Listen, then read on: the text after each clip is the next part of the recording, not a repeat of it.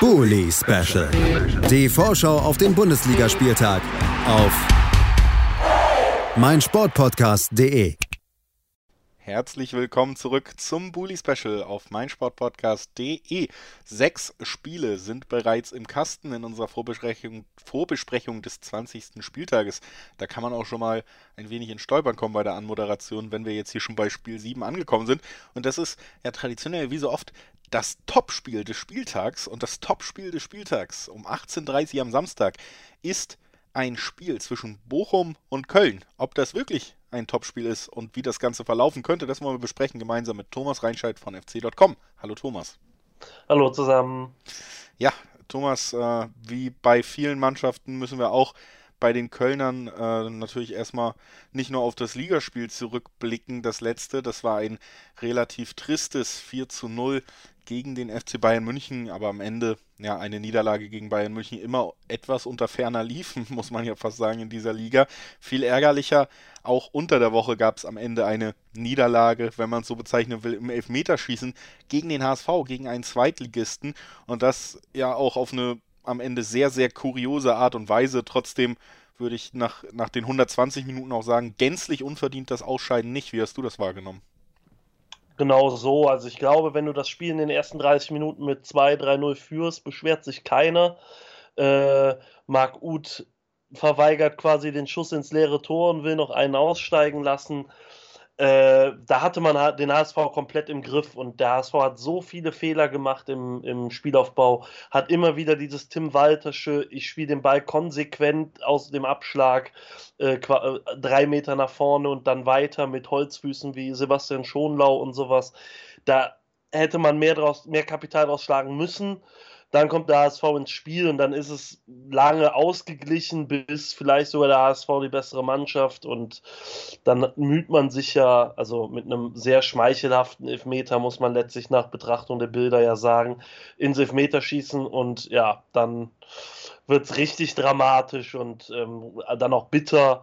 Äh, letztlich hat man sich verpokert mit der, mit der Aufstellung, mit der Rotation. Also ich glaube, mit den Räumen, die man auf der rechten Seite hatte, ähm, die äh, Kingsley Schindler und Kingsley Isibuhe leider nicht nutzen konnten, wenn man da die Stammbesetzung hat. Sebastian Andersson vorne drin, eine komplette Enttäuschung gewesen. Ähm, richtig miese Leistung wieder einmal.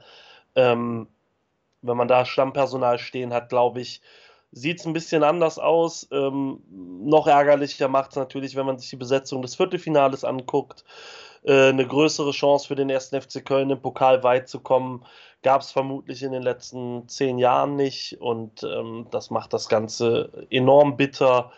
Ähm, ja, ist ein bisschen Frustbewältigung jetzt dann vielleicht äh, Bochum Bochum schlagen zu können im Ruhrstadion. Aber äh, das wird wie letztes Jahr auch, als man in Regensburg ausschied nach 2-0 äh, äh, nach, nach, nach ähm, Chance äh, mit Elfmeter weiterzukommen und dann im, äh, in der Verlängerung oder im Elfmeterschießen besser gesagt rausfliegt. Ähm, sieht man mal, wie wenig präsent mir das Spiel noch ist äh, ja, ist das wieder ein bitteres Aus im Achtelfinale und der FC ist jetzt zwölf Jahre lang nicht über das Achtelfinale hinausgekommen. Das macht das halt unfassbar bitter und äh, wird auch deutlich nachklingen, noch selbst wenn jetzt in der Liga noch, noch Leistungen folgen.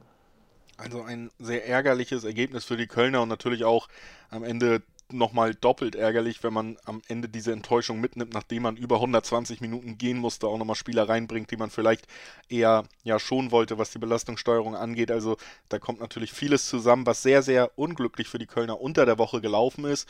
Der Gegner, die Gastgeber aus Bochum, für die lief es besser. 3 zu 1 konnte man sich gegen Mainz im Pokal durchsetzen, damit auch so ein bisschen die Revanche schaffen für die 0 zu 1 Niederlage am letzten Wochenende ebenfalls gegen Mainz. Das Spiel gab es dann ja quasi direkt in der Wiederholung. Diesmal mit dem besseren Ende für Bochum, die in einem ordentlichen Spiel mal wieder gezeigt haben, ja, warum sie in der Tabelle auch als Aufsteiger jetzt nicht ganz tief im Abstiegskampf stecken in dieser Saison, einfach weil sie dann doch äh, ja immer diszipliniert ihr System umsetzen und äh, dabei bleiben. Wie blickst du jetzt auf den kommenden Gegner auch ja im Vergleich? Wie, wie siehst du die Siegchancen der Kölner, wenn es jetzt gegen dieses sehr disziplinierte Bochum geht? Äh, Siegchancen sollten definitiv vorhanden sein, wenn man sich die, die bisherigen Bundesliga-Leistungen äh, des FC anguckt Ähm, aber du hast völlig zu Recht gesagt, Bochum eine sehr disziplinierte Mannschaft, äh, spielt sehr gut in der Ordnung, hat ähm, offensiv dann auch das entsprechende Tempo, aus den Fehlern des Gegners was zu machen. Ähm, hat sich auch in der Bundesliga zurechtgefunden. Ich glaube, im Hinspiel hatte man noch so das Gefühl, dass sie gar nicht wissen, wo sie so im Liga-Vergleich stehen, was sie sich zutrauen können, wie gut sie eigentlich auch sein können in dieser Liga.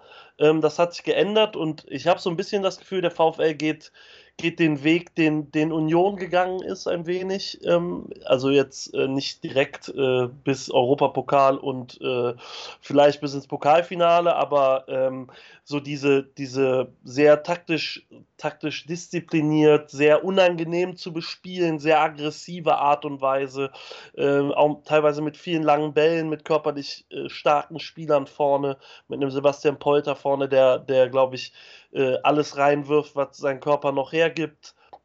Und ähm, ja, das, das, wird, das wird eine sehr schwierige Aufgabe. Es ist natürlich unfassbar schade, äh, dass dieses Spiel nicht vor vielen Zuschauern stattfindet. Bochum ist immer, glaube ich, für, für den FC und für die FC-Fans ein unglaublich schönes Auswärtsspiel in einem sehr, sehr coolen Stadion. Ähm, und das jetzt auch noch samstags abends 18.30 also auch noch Flutlichtatmosphäre.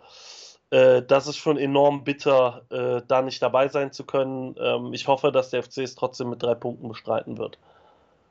Was erwartest du denn beim FC für eine Startelf jetzt äh, in der Liga? Wir haben ja schon drüber gesprochen oder du hast es schon erwähnt, dass da durchaus rotiert wurde im Pokal, zuletzt gegen die Münchner, aber ja, zum Beispiel ein Andrei Duda finde ich schon mit seiner Leistung eher abgefallen. Viele, viele Ballverluste, viel Klein-Klein. Ähm, Glaubst du, da wird es dann doch auch eine Veränderung zum letzten Ligaspiel geben oder rechnest du mit einer ähnlichen Ausstellung wie gegen München? Es wird eine sehr ähnliche Aufstellung werden. Ich glaube auch, dass sich aus der zweiten Reihe gegen den HSV jetzt keiner sonderlich in den Fokus gespielt hat, dass man jetzt sagen muss, der sollte auf jeden Fall spielen. Ich glaube, äh, dass tatsächlich André Duda so der, der Wackelkandidat ist. Ähm, Dejan Lubicic hat aus meiner Sicht ein gutes Spiel gemacht.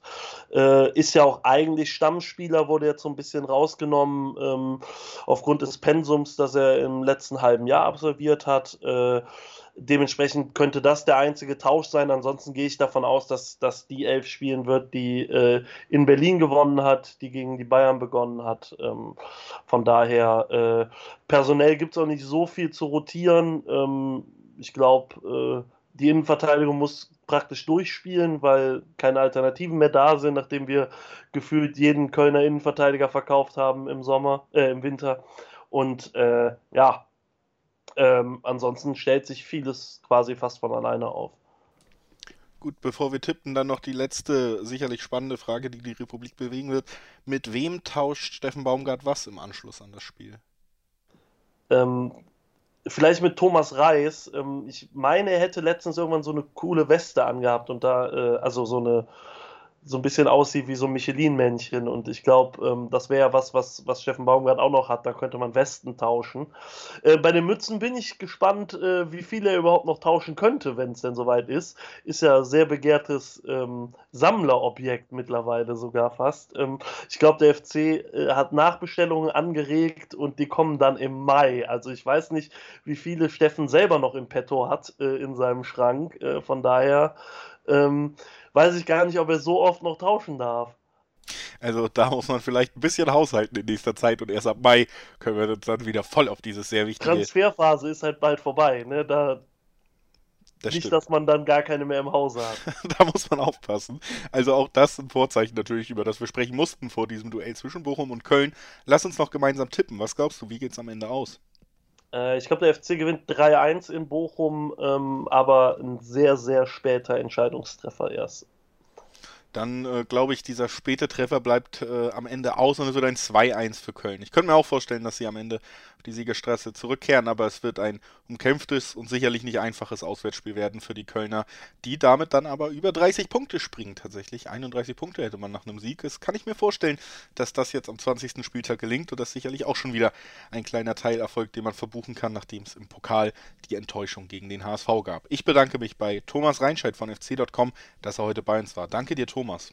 Jederzeit gerne, danke für die Einladung. Und äh, wir, liebe Zuhörerinnen und Zuhörer, haben natürlich noch den Sonntag vor uns. Zwei weitere Spiele des 20. Spieltags erwarten uns. Unter anderem der Rekordmeister wird ins Geschehen eingreifen. Erst am Sonntag sprechen wir drüber nach einer kurzen Pause.